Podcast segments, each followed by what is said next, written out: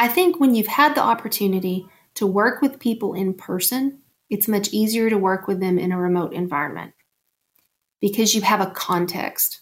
Again, it's kind of anecdotal, my experience, but if I needed like help on a project, if we had a crisis on something, those people that I had working relationships with in the office where you have this casual interaction and you learn about things that are going on because you just happen to chat about it that you miss when you're remote, those are the things where you build the relationships and you know, not necessarily know who you can count on, but you develop an impression about who you can count on. So I think that in person is really important, not just for orientation, but for having some baseline for working together in person. Good morning, HR. I'm Mike Coffey, and this is the podcast where I talk to business leaders about bringing people together to create value for shareholders, customers, and the community. Please follow, rate, and review Good Morning HR on Apple Podcasts, Stitcher, Spotify, or wherever you get your podcast. You can also find us on Facebook, Instagram, YouTube, or at goodmorninghr.com. I'm convinced there is a circle of hell called new employee orientation. It's a conference room where eager, fresh faced new hires are sent to have all of the joy and hope bored out of them by a series of unprepared department heads who drone on and on, often delivering unnecessary information with little context as to how it fits in the new hire's role in the organization. Now, that is the Hellscape version, and many employers recognize their robust and engaging orientation program is an important piece of a new hire's onboarding experience. Still, other employers don't have any orientation program, leaving new hires to figure out on their own how things get done and who to ask for what. To help sort out what employers need to accomplish with new employee orientation, I'm joined today by Catherine Clifton.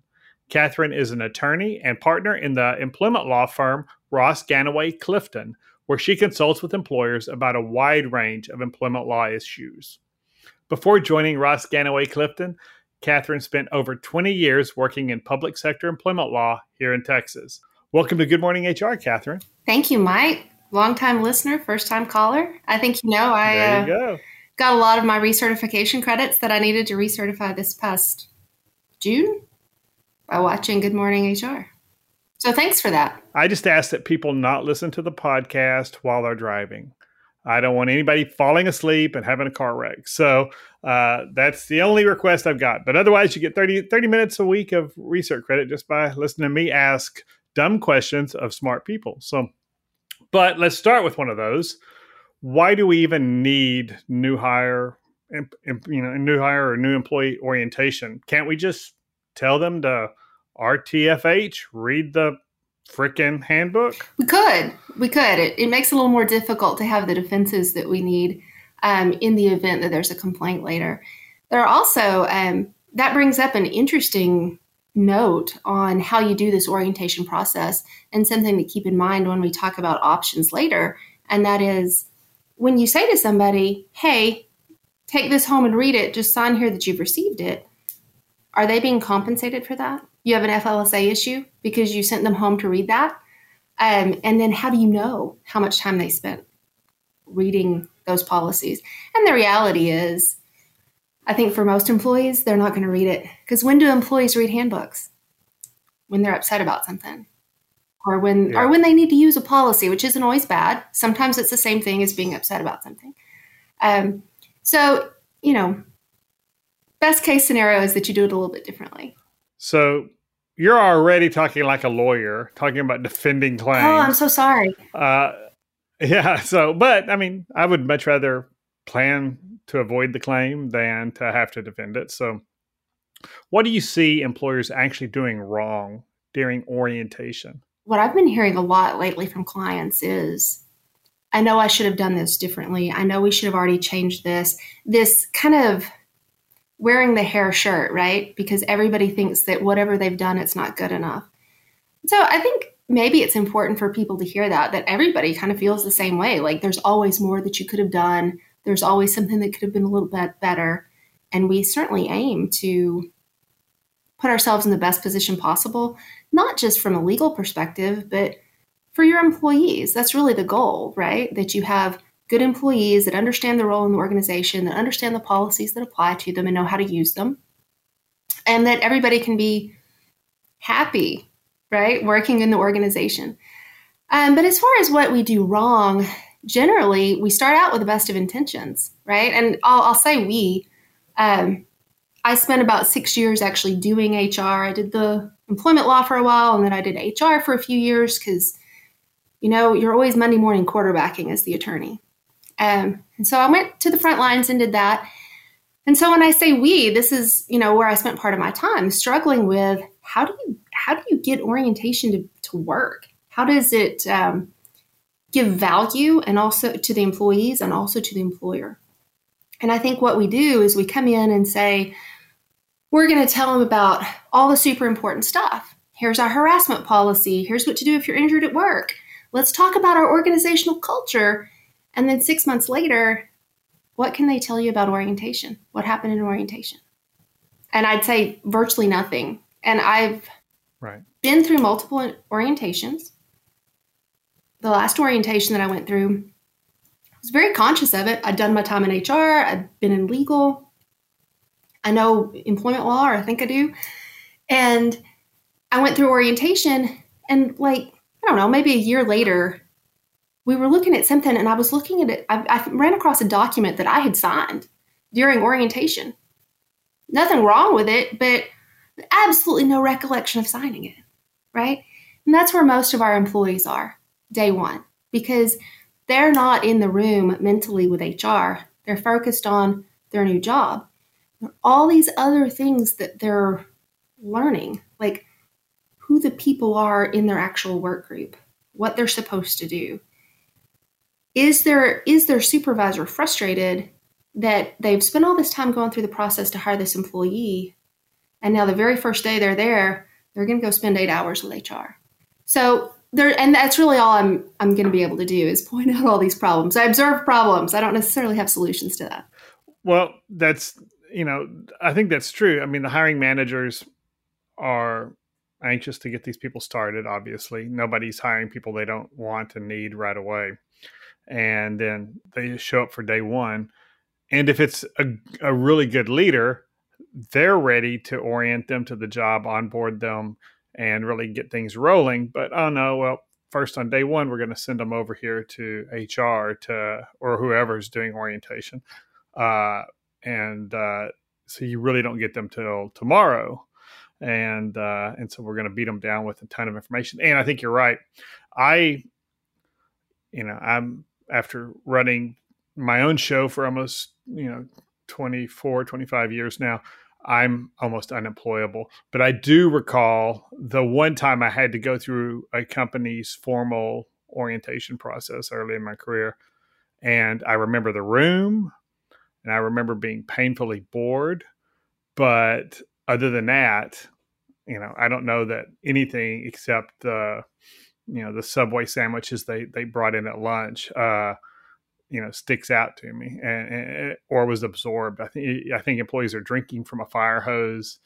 They're coming in jittery jittery nervous about their first day. They want to make an impression uh and and they want to get into this job that they've accepted and hopefully are excited about.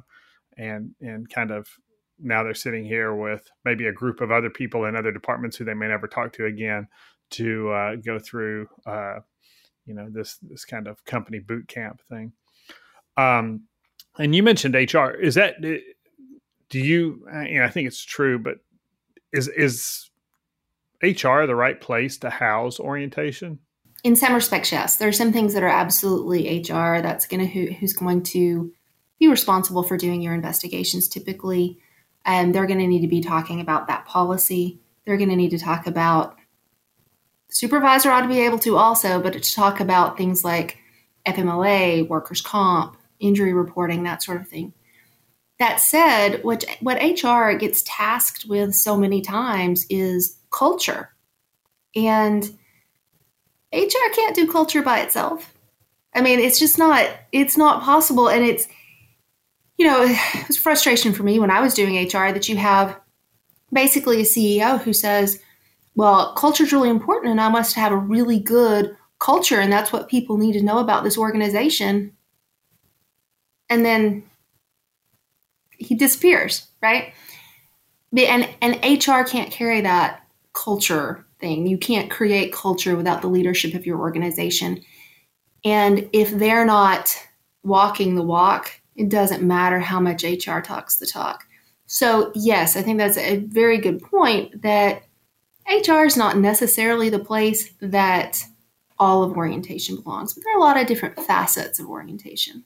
So, do you kind of separate out the orientation, you know, piece, the company policies? These are our values, and hopefully, our leaders are leading or living up to them. Um, and this is how you know this is our culture stuff, and hopefully, you'll find that this is how we do it in reality. Uh, and so that part's there, and it's just, but it's just the beginning of the bigger onboarding process. And we're going to hand this um, this new employee back to their manager now, and it's up to the manager to acculturate them, and if that's a word, and uh, you know, help them be successful in their new role. You know, I think that, you know, like we said earlier, it's not something that's all on HR, and the supervisors want them in the organization, but not all supervisors are created equal.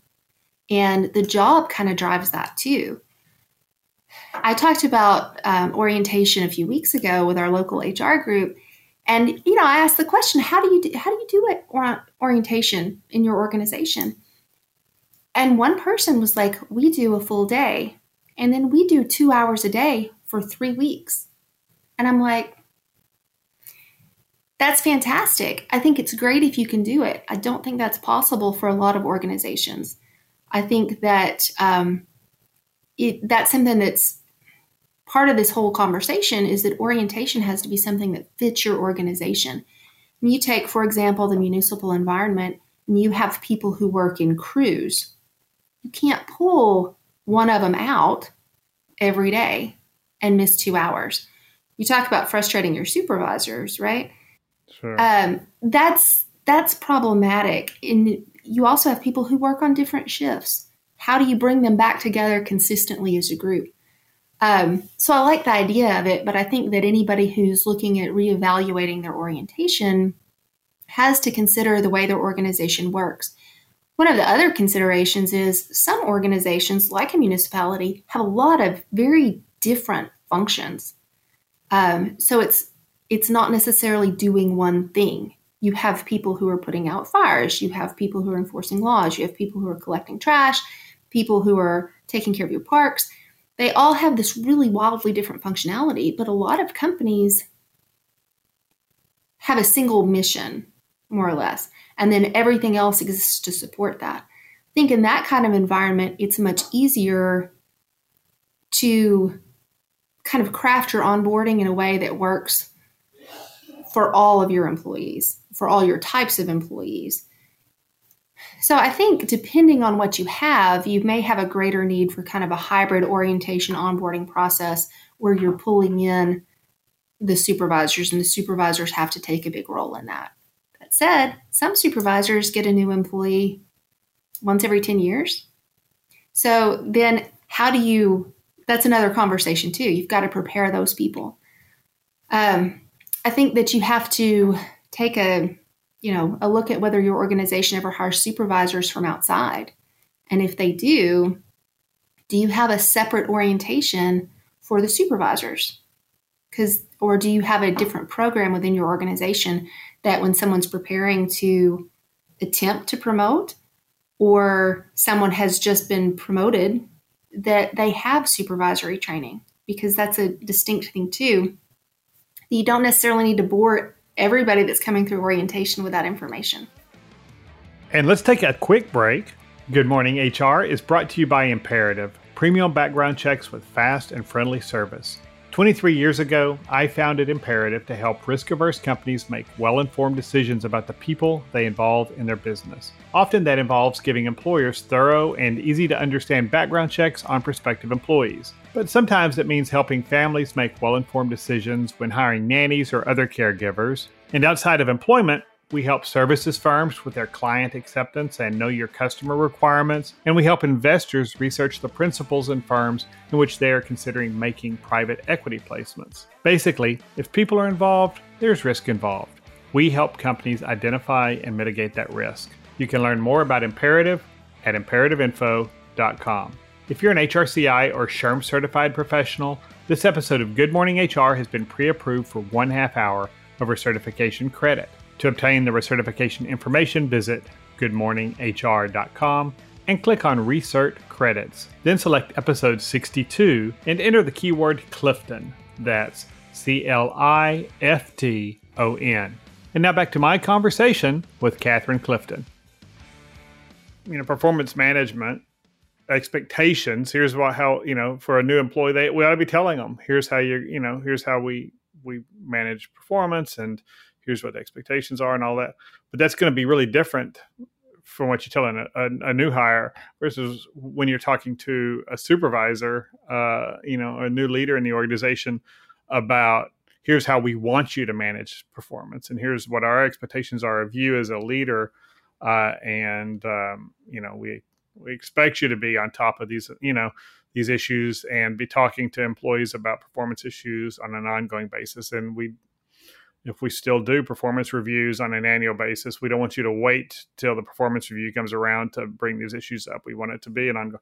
So those would be two completely different training objectives. And so I could see that. Um, and I haven't seen it much, but what you said earlier, I mean, I've always thought this, you know, this drinking from a fire hose experience and telling somebody here's what our FMLA policy is and here's what our you know PTO policy is and here's what here's your health insurance and let's just force feed you all this everything about all the benefits in the same in the same sitting It's got to be unsuccessful. I mean, it's just not going to be. And so, but going back, I don't know how many employers. I mean, certainly we do around sexual harassment, hopefully, and some of the things that are very likely to get us sued. But I mean, how often do we revisit with employees uh, on some sort of training? Here's what our FM, FMLA policy is, or here's what our our leave policy that goes beyond FMLA is, and because uh, often those are the things that get figured out in crisis, right? Okay, I've suddenly I've you know my spouse has had a heart attack, or I've got I've just got this diagnosis, or whatever, and now I'm scrambling to try to figure out. So I go to my supervisor and say, "Hey, what? Tell me what's happened. What I do here?" Uh, and the supervisor doesn't know either. And oh, call HR, and it's Friday at four o'clock, and HR is already at happy hour. So you know, what are we going to do? Um, so yeah, I could see where having ongoing training, you know, just supplemental to tell everybody, it may be a good investment. Just say, 15 minutes. Here's what FM, here's what our leave policy is, and here's what happens when you need leave. And here, reach out to this is your contact person. That's another place that it's really helpful for your supervisors to have that training on FMLA so that they recognize, hey, my employee's been out for three days. HR, if they're running reports through payroll, may not know for two weeks that you had an employee that was out for more than three days your supervisor presumably knows and needs to be able to recognize that to go, hey, do I most important thing the supervisor can know, right, is when do I call HR? And for the supervisor to know that, for the supervisor to know enough about the Fair Labor Standards Act to know, hey, you, you can't have people, well, we're just going to have a meeting while you eat lunch you need to know that's compensable time. I mean, there are things like that that your your employees don't necessarily need to know. Your frontline employees, but your supervisors need to know, um, that can not just kind of help gatekeep, but also kind of help remind the employees when they have an event that maybe it's FMLA or a leave issue, like you talked about, that they're that supervisors see themselves as a resource, not just for how to do the specifics of their assigned job, but how to navigate the organization. So you talked about FMLA. What what other things should we cut, make sure we cover in this orientation? You know, I think that's part part of it when we talk about maybe staging orientation that you have to really decide on your priorities. And I think culture is enormously important. I think if you have a really great culture, then you can avoid a lot of potential liability just by nature of the culture. The reality is that that's that kind of culture is really pretty difficult to achieve. right? And you have organizations who say, well, we don't worry about culture. You have a culture, whether whether you right. did something for it or not. Um, so I don't want to discount the importance of culture, but it's not going to. If you don't teach that the first day, it's not necessarily going to present a liability issue for you. So there's also this question of do you want to check a box or do you want employees to actually understand? And that's true on your harassment policies. And in in reality, for the harassment policy, both. You've got to check that box. You've got to get their signature on it. You've got to train them on it. You also need to recognize, I think, that that day one orientation, they're probably not retaining that much from it. Very individual to the employee, how much they can actually take away from six hours, eight hours of training. But it's something that you just need to be aware of and revisit it. And hopefully, you're doing annual training on to your policy, et cetera, but it needs to be covered day one. Um, other things that we need to cover, you mentioned um, healthcare, and one of one of the things that happened to me, not a great deal, but enough that it kind of leaves a mark. You have open enrollment or new hire enrollment, and you have people that they have 30 days to turn their information back in. And you want to give them that time because you want to have them be able, you know, go home, talk to your spouse, figure out what coverage you need, that sort of thing. Healthcare is enormously complicated, not just to use, but to figure out which options do I need. So go home and make those elections, but turn it back in, and you have to do it within 30 days. And if they don't, you don't necessarily know that, you know, maybe they have coverage through, through their spouse and they didn't want to do an, an, an election. And so I had situations where six months down the road, you have a supervisor saying, Why doesn't my employee have health insurance? They didn't turn in their enrollment information. And so I think that's one thing that needs to happen in orientation too that you give them the information, that they sign off that they've received it. You may not have them turn it in that day, but sign off and sign off that they receive something saying this is the date they have to turn this in because nobody comes and says, Oh no, I'm concerned because there was no deduction in my first check for health insurance. They come in when I went to the doctor and I don't have coverage. So I think that's one of the big the big things that needs to be covered right up front. Um, you need to we talked about the harassment policy. You need to talk about the duties of an employee in an investigation. If there's going to be an investigation, it shouldn't be a surprise to them that, hey, I'm required under our policies to cooperate with the investigator. This is what I have to do. This is what it means. It's investigations are scary for people, but if they know up front what the expectations are and it's not new information when you're like, oh, hey, Mike Coffey's going to come call, going to be calling you and you're going to have to talk to him. Well, wait, I'm supposed to tell him what? Telling the truth. About what? Whatever he asks you, right? So that's a little easier for people to take when it's not the first time they've heard it, when it's actually happening. Um, and then I think accident reporting and workers' compensation issues, really the reporting part of it is the part that has to happen. Um, and for people to understand, because there's that risk, not necessarily to the employer there, but to the employee, that they have something that they go see their primary position for. And then the insurance is like, hey, this looks like it's work related. You should have had you should have gone to workers' comp. Now they've passed their deadlines for workers' comp. Insurance isn't going to pay it. They need to understand those pieces up front. Um, so those are those are the things like to minimize liability. Those are kind of my top issues. Like cover this the first day, but don't think that's enough either. Don't think that people are going to walk out of there and you never have to have those conversations again. And then like you said, ben- uh, health insurance, but probably also the 401k benefits or whatever investment plans you have in place and, and those allocations, you've got certain windows, you've got to make elections there. Right. If you have, if you have a, a limited window to set up your, any retirement contributions, absolutely. So you got, we want to talk about FMLA. We want to talk, uh, accident reporting. I think that's probably one that, I say it, I've only been through one orient, one formal orientation in my life, and I don't. And it was in healthcare. I'm sure there had to have been something about accident reporting in there and uh, and bloodborne pathogens and stuff, but I just don't recall ever hearing it until later uh, when I was actually on the HR side of an issue. Um, but uh, so health insurance, uh, leave policies, uh, accident injury, whatever cultural kind of things we might have. Um, attendance policies and PTO are probably important to cover there and what the process for requesting time off is. You want to talk about what conduct is unacceptable and you okay. want to talk about what do you need to report? What kind of what kind of criminal violation needs to be reported immediately? I mean, things like that. There's kind of this first priority and then all these other things that really need to be covered, whether it's day one or whether you maybe bring them back in two weeks and say, we're just going to get together for two hours and have another conversation. Um, they also, all of your employees, not just your supervisors, need to know when do I call HR?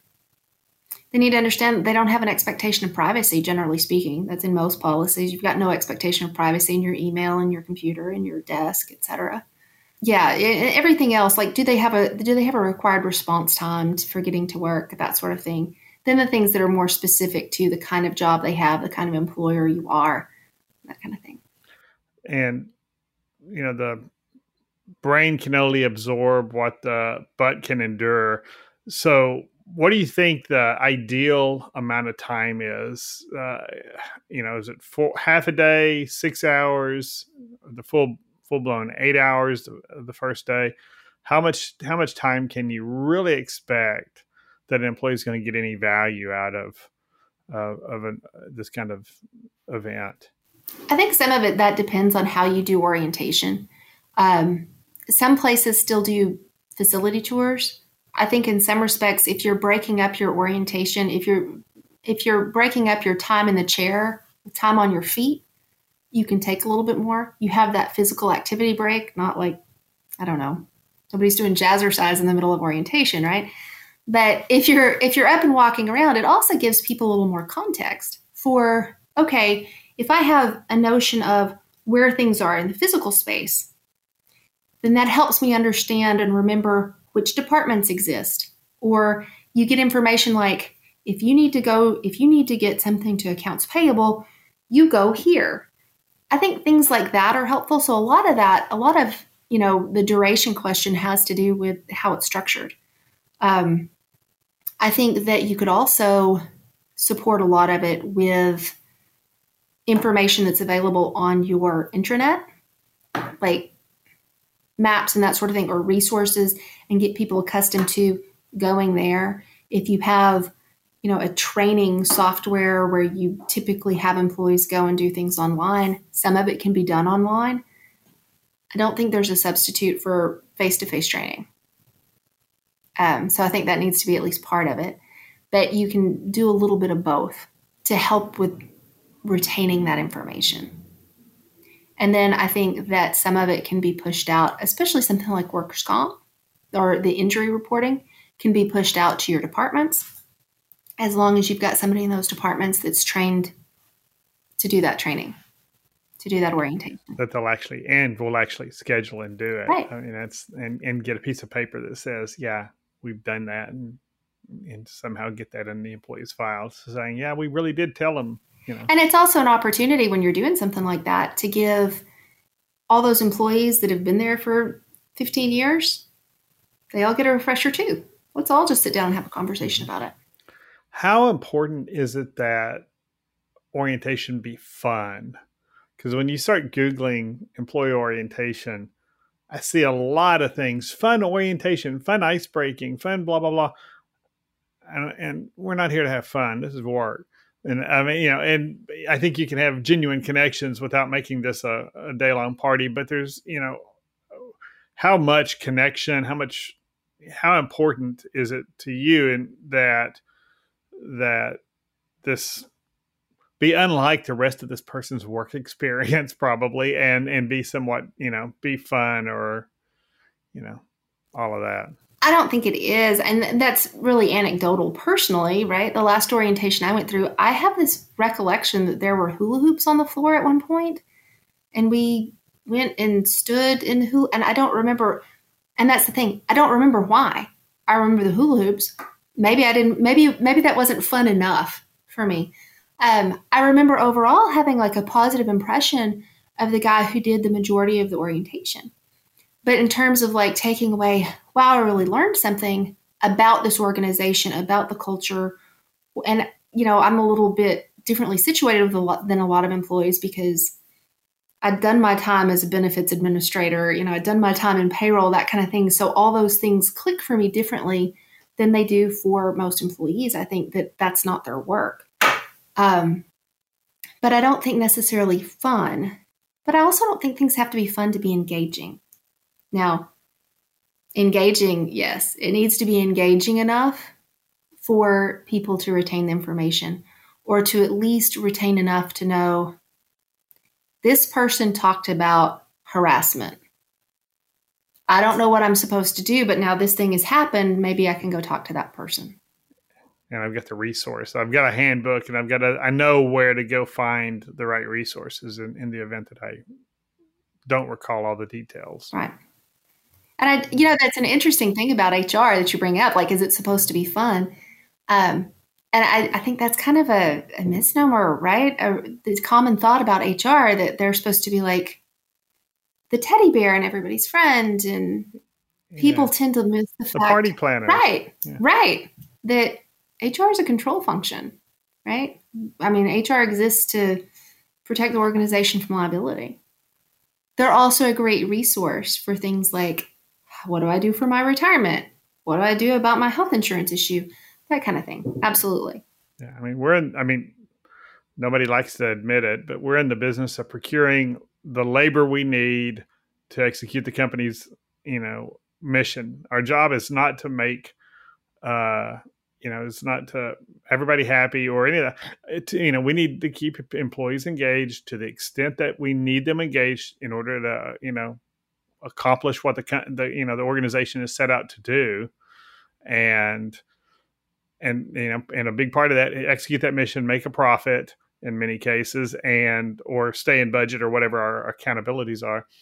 And uh, but hr isn't your enemy but it's not necessarily your friend either. I mean that's and that's what people have to to to remember. And i i think too many hr people well, there's too many people who get in hr because they love people and uh, you know, I always tell people who are thinking about it, if they say they want to get into HR because they love people, well, you might want to second guess this because HR can make you hate people. I mean, you see, you know, you right. often see people at their worst in right. HR, and uh, and and it's not, uh, you know, if you want to be of service to to every individual that you come in contact with, and all that, HR may not be the right place for you because I mean, you in HR you work for the company and it's I don't think it's blasphemy to say that your first your first allegiance is to, is to the company's best interests, and you serve that best interest by making sure things are compliant, that we're not we're not creating you know we're not creating liability for the organization, and that we're retaining the talent we need. We're doing the things that need to be done in order to to uh, attract and and retain retain the talent, but it's also you know it's it's not HR's job to make all your wildest dreams come true. Right. Uh, right. So, it's not Disneyland. It's work. Yeah. So the one last question. So so many people are working remote and often geographically remote beyond just, you know, it's a, you know, I'm saving 15 minutes commute to the office. I'm in another state. Uh, and employers are hiring people in different places and becoming multi-state employers where they never anticipated it before. Um, what do you recommend about orientation for these new employees? Um, are we going to bring them in on site if there's an on site, or you know, uh, are we just going to do an eight hour Zoom? God forbid, or or you know, how do you how what are our considerations at least for how we do orientation in, in a remote environment?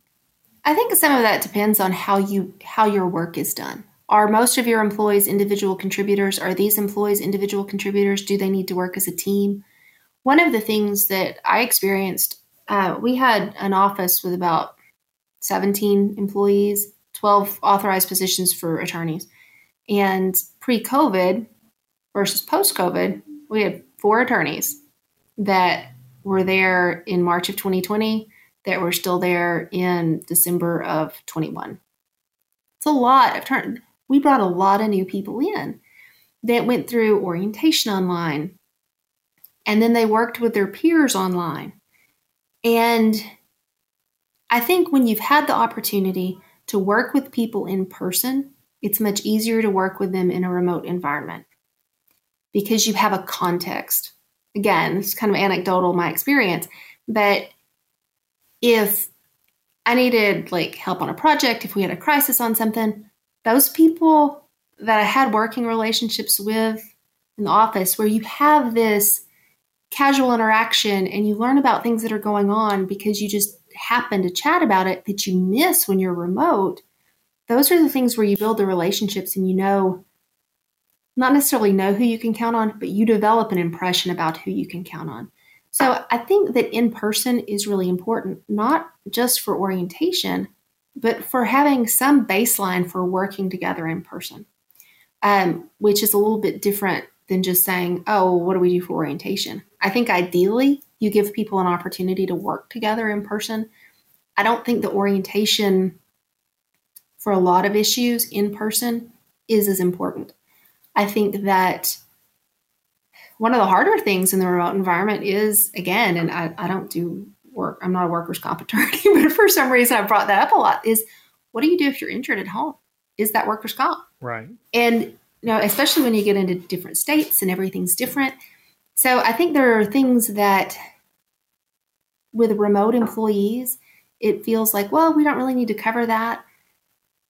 I don't know that that's true. Now, I do think the good thing is the opportunity for violations of certain policies are greatly reduced by people not physically being co-located. That's that's a tremendous advantage. But I think there again, this is my non-answer. It really depends on your organization and how it works together. Um, just like there are a lot of different ways, like the people I talked about earlier that have the eight-hour day and then an hour or two every day for three weeks that's probably not going to work for everybody, but it might work for some people. Might work for some people, especially if you find it valuable to build teamwork across departments, that you bring that orientation group back together and they have lunch once a month for six months. And maybe you do a little training, but maybe it's also just a way for your employees to develop contacts within the organization, learn about what other people do in other departments so they understand how it all fits together I think those things are valuable, but it, has got to be a very tailored thing for your organization and your needs. Well, thank you. That's all the time we have today, but I sure appreciate you being on Good Morning HR, Catherine. Thank you. And thank you for listening. You can find previous episodes, show notes, and contact info for our guests at goodmorninghr.com or on Facebook, Instagram, or YouTube. And don't forget to follow us wherever you get your podcast. Rob Upchurch is our technical producer, and I'm Mike Coffey. As always, don't hesitate to reach out if I can be of service to you personally or professionally. I'll see you next week, and until then, be well, do good, and keep your chin up.